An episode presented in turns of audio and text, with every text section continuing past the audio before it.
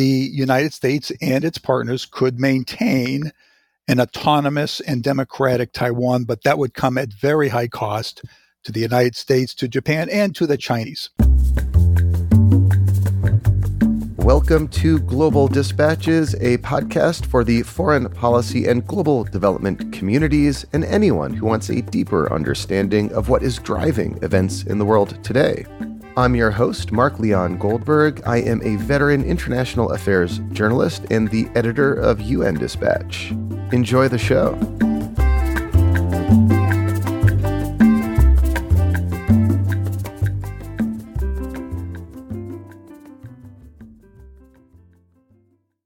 Looking for a trustworthy podcast to bring you unfiltered viewpoints and experiences on global health? Tune into Global Health Matters, the podcast that connects silos and amplifies diverse voices to give you a holistic picture.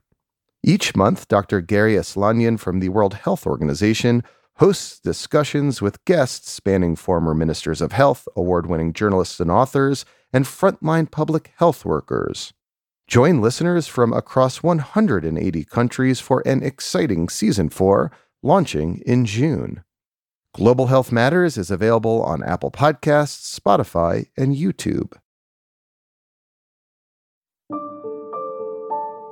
The year is twenty twenty-six, and China has decided to invade Taiwan. What happens next was the subject of a comprehensive, non-classified war game led by the Center for Strategic and International Studies. My guest, Mark Cancian, is a retired Marine Colonel and senior advisor at C S I S and one of the lead conveners of this war game. We kick off discussing how the war game was designed before having a longer conversation about the outcomes it predicted. And I'll cut to the chase. After twenty-four iterations, the most probable outcome was the defeat of a Chinese invasion of Taiwan, but at a staggeringly high cost to Taiwan and the United States. A thorough report of the war game was published in January and is available on the C S I S website. I strongly encourage people to check it out. And one quick message before we start. We are in the midst of something of a fundraising drive here at Global Dispatches, and let me tell you why that's important. Global Dispatches does not take advertising or funding from the defense industry or defense contractors, unlike many, many other publications that cover national security issues like the one you are about to hear discussed. Relatedly, unlike other publications that report on issues in the Middle East, much like Global Dispatches does, we do not accept money from Middle Eastern governments, namely Gulf monarchies. These are deliberate choices, but they do come at a cost, and it is my sincere hope that this cost can be offset through the support of listeners like you. You can make a recurring monthly contribution in one of three ways. I am platform neutral. Whatever is easiest for you, you should do it. Way one is using Apple Podcasts. With a few taps of your finger, you can get a premium subscription. A second option is to go to patreon.com slash global dispatches and make a contribution from there. Or if you are on my email list, you can subscribe directly in Substack. Thank you in advance for supporting the show, for helping us remain independent. Now, here is my conversation with Mark Cancian from the Center for Strategic and International Studies.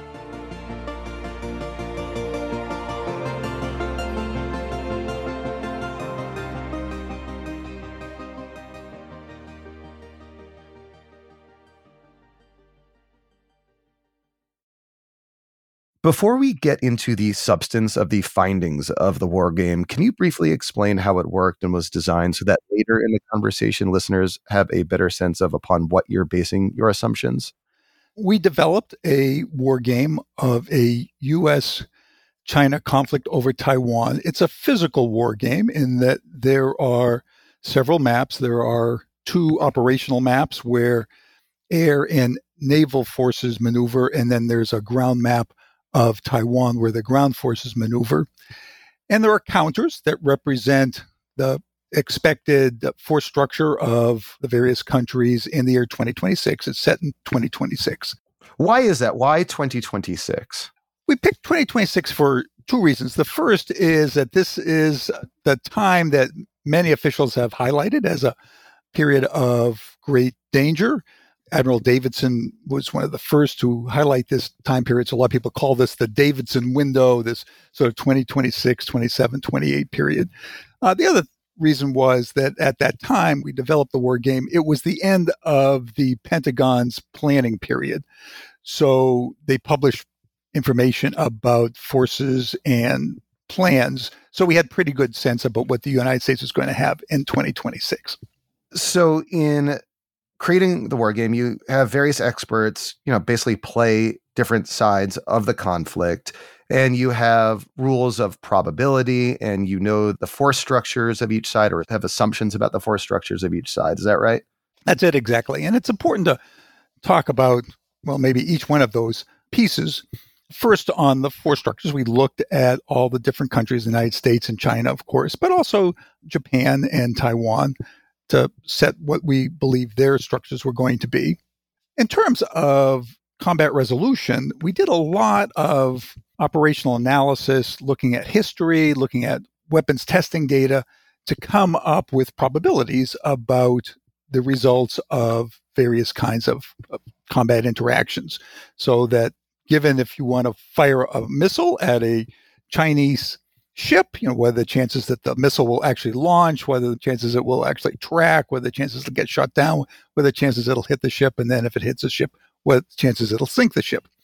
So we did research on all of that. Those results are captured in some uh, computer programs, you know, uh, Excel programs where the calculations are complicated, and also in some lookup tables we roll die. But it was important to us that the combat results be first objective, that it's not reliant on, you know, a bunch of people in the back room using their judgment, and that it be transparent so that someone disagreed, they could see where we disagreed and we could have a conversation about that.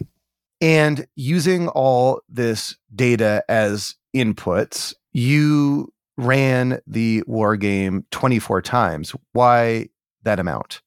We wanted to get a large number of iterations so that uh, we could explore a wide variety of scenarios, and so that the results would be more analytically credible.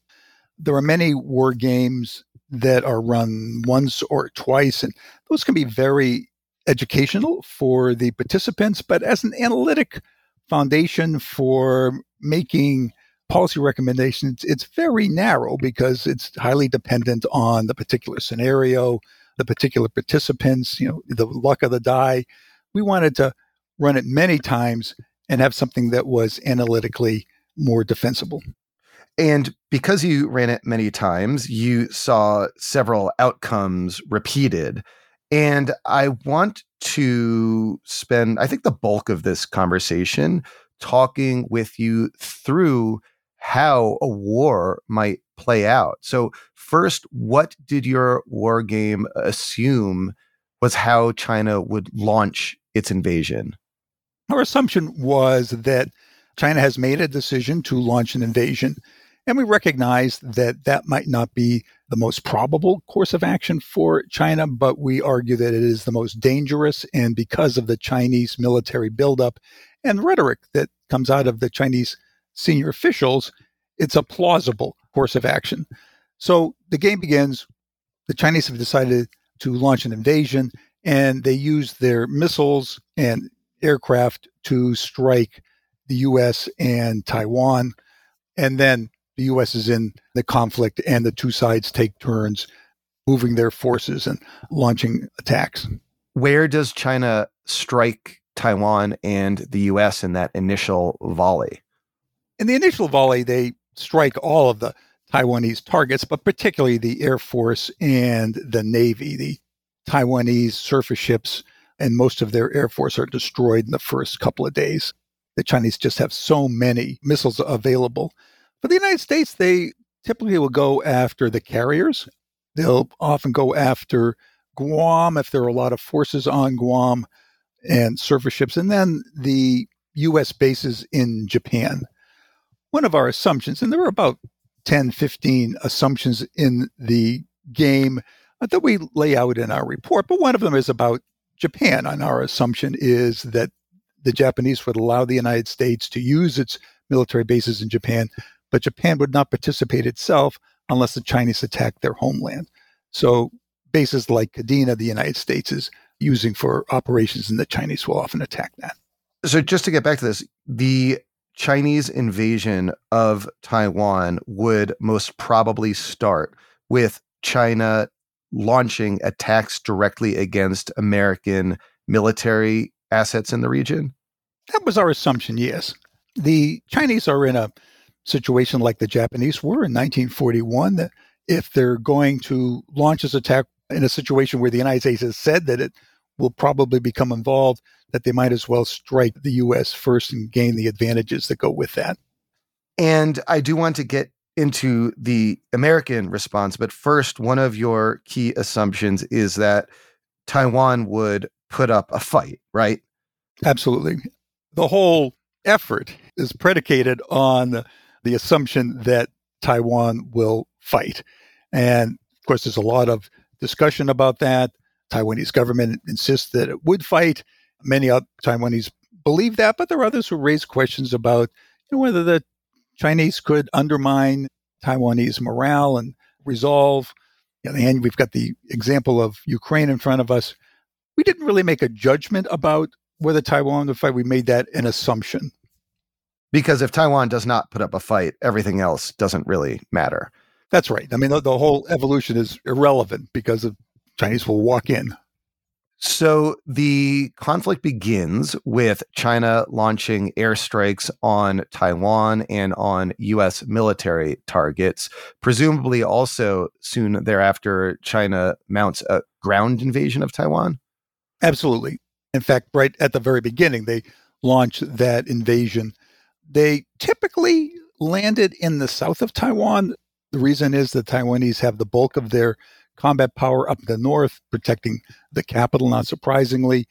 In a couple of iterations, the Chinese player tried to land in the north. That was very difficult. So in almost all of them, they landed in the south, where there was less Taiwanese combat power. The problem for the Chinese then is that it's easier to get ashore, but now they have to fight their way up the entire island. And Taiwan is a very easy island to defend. The central area is very mountainous. The coastal plains have many cities and rivers, so there are many places where the Taiwanese can defend its campaign that ends up looking like Italy in World War Two. So China launches its airstrikes, its amphibious assault, and what are the initial American responses to having both just been attacked and to the ground assault on Taiwan? The U S response is to attack the Chinese fleet using bombers with long-range missiles, using tactical aviation with long-range missiles. There's nothing really we can do about the ground campaign because it's so hard to break through the Chinese defensive barrier. What the United States focuses on is breaking down that barrier so that eventually it can intervene on the ground. Can you just kind of flesh out that initial U S response a, a little more? So like sure. The U S basically launches strikes against naval fleets that are seeking to protect its invasion of Taiwan? Exactly. The Chinese have a large surface navy. Some of the Chinese surface navy are protecting the amphibious ships. Very often, the rest of them form a picket line out east of Taiwan to intercept U S ships and missiles. The U S has to try to break through that to get at the amphibious ships. And the amphibious ships are the center of gravity for the Chinese. In other words, if they can sustain those amphibious ships, they can build up their forces on Taiwan and sustain them. If they lose their amphibious ships, then no matter what else it has, the invasion will fail. So the action revolves around the Chinese amphibious ships. And America's ability to kind of destroy or deter or prevent those amphibious ships from landing one way or another. Exactly. And the Taiwanese, too, I will add, because the Taiwanese air and naval forces get pretty beat up early on, but they do have some ground-based anti-ship missiles, and those can be very effective against the Chinese ships. You referenced this earlier, but I want to flesh out the vital role that Japan plays in helping to determine the outcome of this war game. So the U S obviously has a deep and historic security relationship with Japan and has a number of bases on Japan. But one of the key criteria of success you determine is Japan permitting America to use those bases to defend Taiwan. Why is that? Yes, the bases are absolutely critical because that's the only way the United States can use its fighter and attack aircraft in the battle. If the United States can't use those bases, then these aircraft have to be stationed at Guam or even further away, and that's too far for them to intervene. The bottom line is, if we can't use the bases in Japan, then all of those F thirty-fives and F twenty-twos and F fifteens and F sixteens are really pretty useless, and the United States has to fight the war entirely with bombers. And in most iterations of the war game, Japan indeed does permit the use of, of their air bases. And in some iterations as well, Japan, after having been attacked, permits the use of Japanese armed forces in the conflict directly, correct?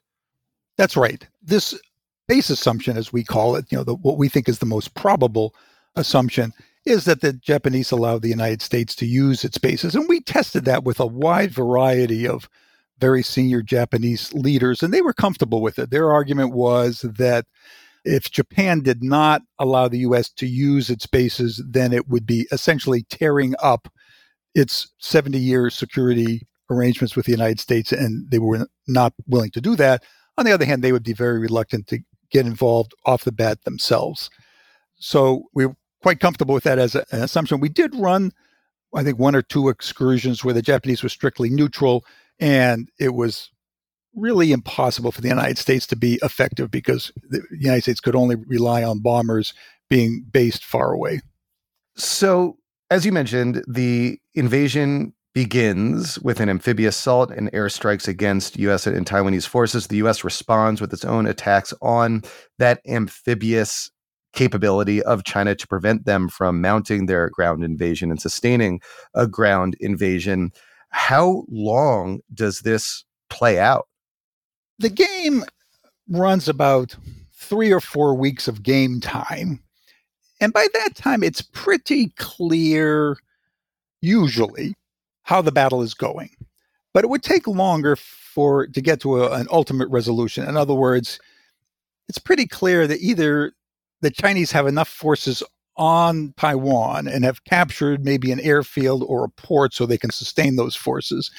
And with enough time, they'll, they'll build up their forces and conquer the island. But that might take a couple of months. Conversely, very often the Chinese were not able to build up enough combat power. The U S was able to attrite the Chinese amphibious ships so that the Chinese couldn't get more forces on the island.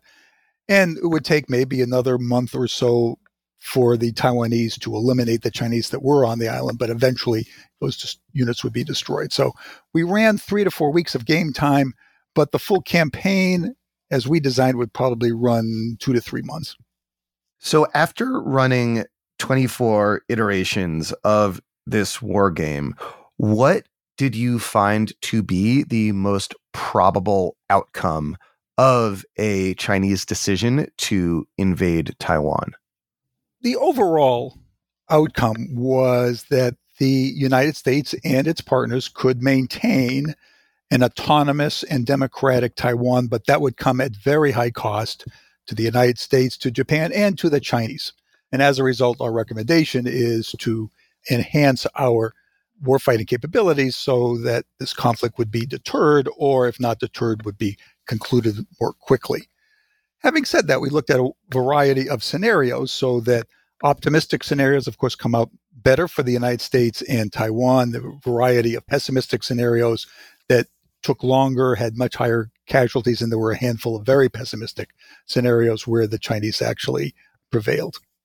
But in the most probable scenario, which you described as something of a pyrrhic victory, what does Taiwan, the mainland of Taiwan, look like after that probable pyrrhic victory?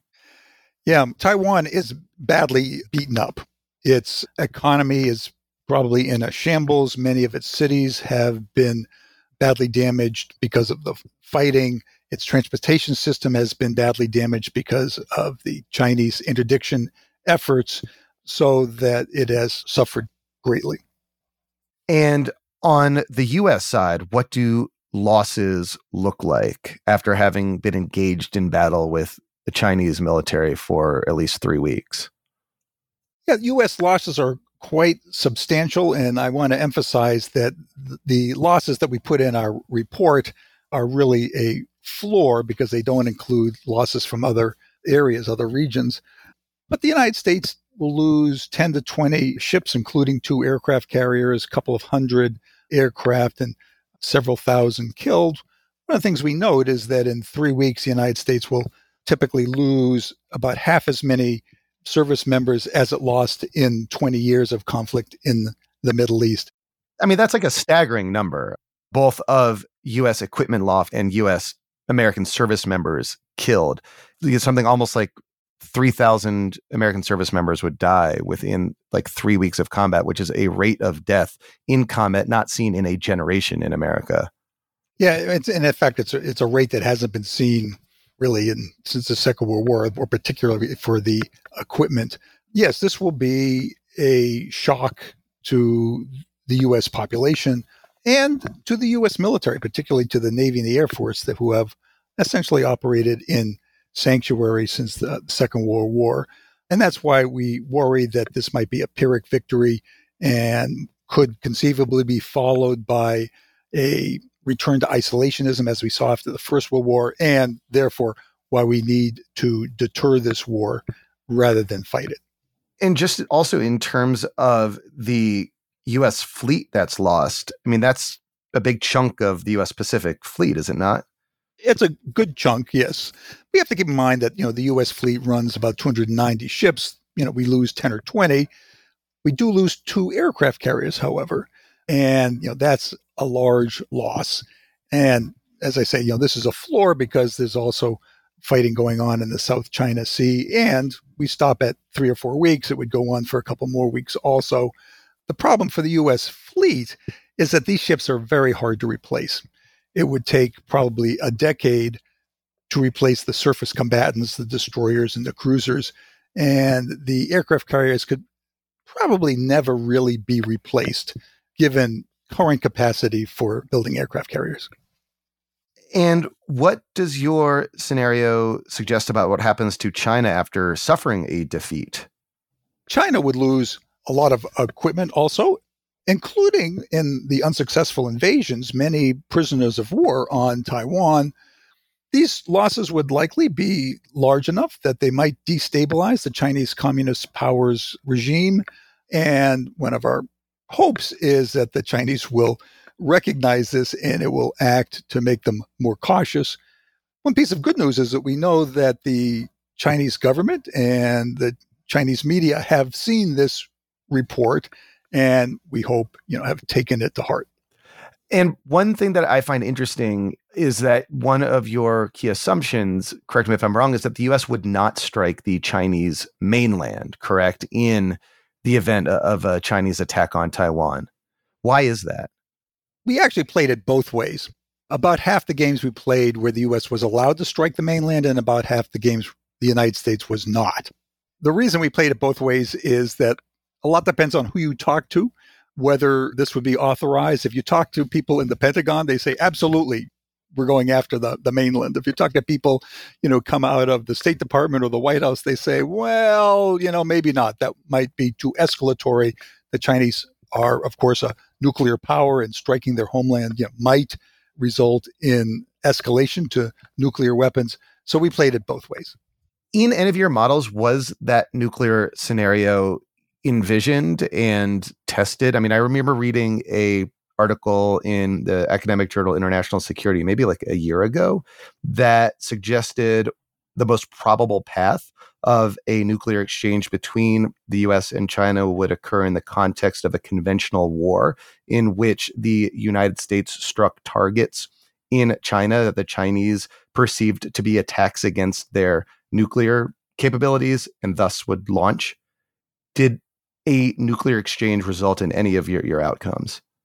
The short answer is no, because we took nuclear off the table for two reasons. I mean, one is that some people argue that a um, conflict could be kept at the conventional level because of concerns of escalation. But the other one was that including nuclear play first makes it a very different game. It very often takes much longer. And then, of course, the dynamics are different on the battlefield if you're using nuclear weapons. We are hoping to do a follow-on project that includes nuclear weapons and nuclear decision-making. So if your most probable outcome was this Pyrrhic victory in which the U S geostrategic position was severely damaged and that the naval fleet was damaged, all these service members died, what recommendations did your war game suggest to prevent that Pyrrhic victory and prevent a Chinese invasion of Taiwan? We had a wide variety of recommendations. I mean, to hit some of the big ones, we recommend that the United States and Japan build hardened shelters for aircraft. And the reason is that ninety percent of aircraft losses occur on the ground to Chinese missiles. I was astonished to find out that the U S base on Guam, Andersen Air Force Base, has no hardened shelters, so that makes aircraft very vulnerable to Chinese uh, missile attack.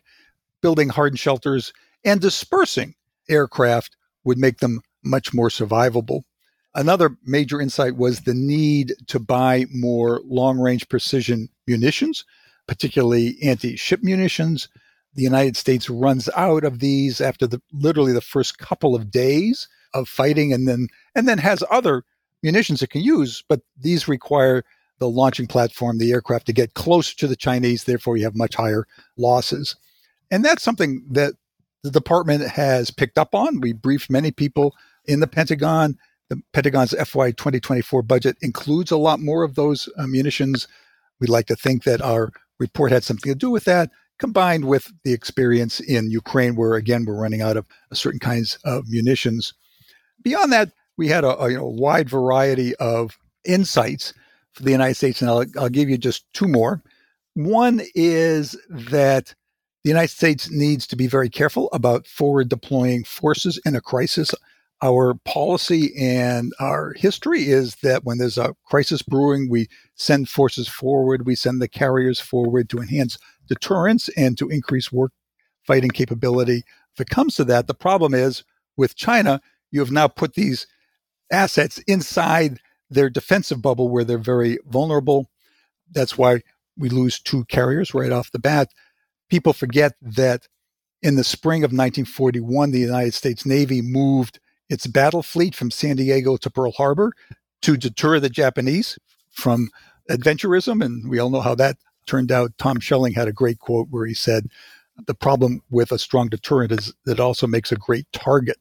And another important insight is that there's no Ukraine model for Taiwan. With Ukraine, of course, once the war began, the United States ramped up its transportation of weapons and equipment, as did many of our allies. The Russians have tried to interdict that flow, but they've been unable to do that. So there has been this huge flow of weapons and equipment to Ukraine all the way through the war. That's not possible with Taiwan. The Chinese defensive bubble over Taiwan is so powerful that nothing can get in there for at least the first month or two. Several of our U S players tried to do that. They sent some convoys in amphibious ships, U S amphibious ships. They were always sunk. One participant tried to fly in an army brigade. It was shot down. So Taiwan is going to have to fight the war with everything it needs beforehand and not count on getting resupplied. So the project did not take a position on whether the benefits of defending Taiwan outweigh the costs, but you know the point was to put information out there, let policymakers decide. But after having run the war game, do you personally take a position on whether the benefits outweigh the costs in that most likely Pyrrhic victory scenario? I do. You know, it's my personal opinion that the United States should beef up these uh, defenses. We have increasingly put out a policy that we would defend Taiwan. you see that coming out of Congress. You see it coming out of the White House. The president has said that several times, despite the walkbacks by his advisors. So if we are going to have an announced policy of defending Taiwan, and I think that's reasonable, then we need to back that up with a military posture that's actually capable of doing that. So personally, I yes, I would execute these enhancements and defend Taiwan. But in the report, the reason we didn't as a group publish that is that you know, people have different opinions, and that judgment relies on a wide variety of foreign policy judgments.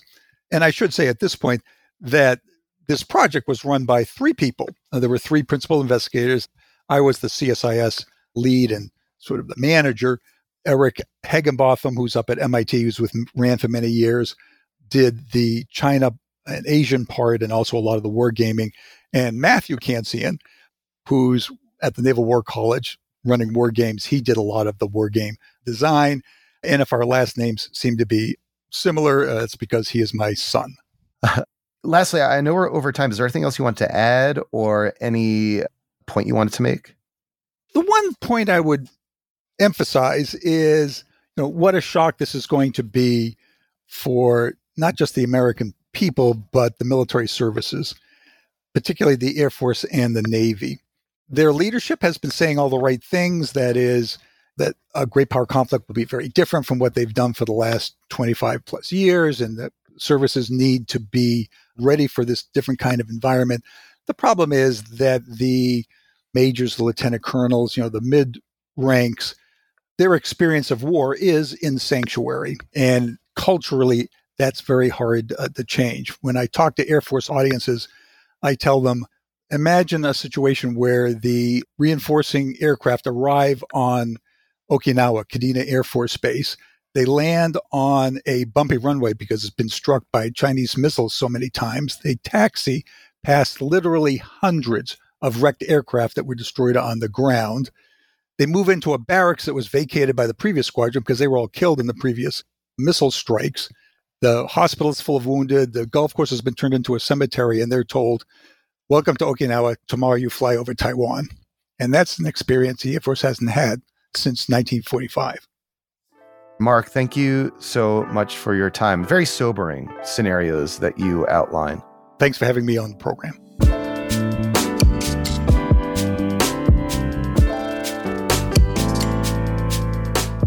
Thank you for listening to Global Dispatches. Our show is produced by me, Mark Leon Goldberg, and edited and mixed by Levi Sharp. If you have questions or comments, please email us using the contact button on global dispatches podcast dot com. Before you go, do take a moment to show your support for the show by becoming a premium subscriber. If you're listening on Apple Podcasts, you can do so with a couple taps of your thumb. If you're listening elsewhere, you can go to patreon dot com slash global dispatches. We rely on support from listeners to continue to do what we do far into the future.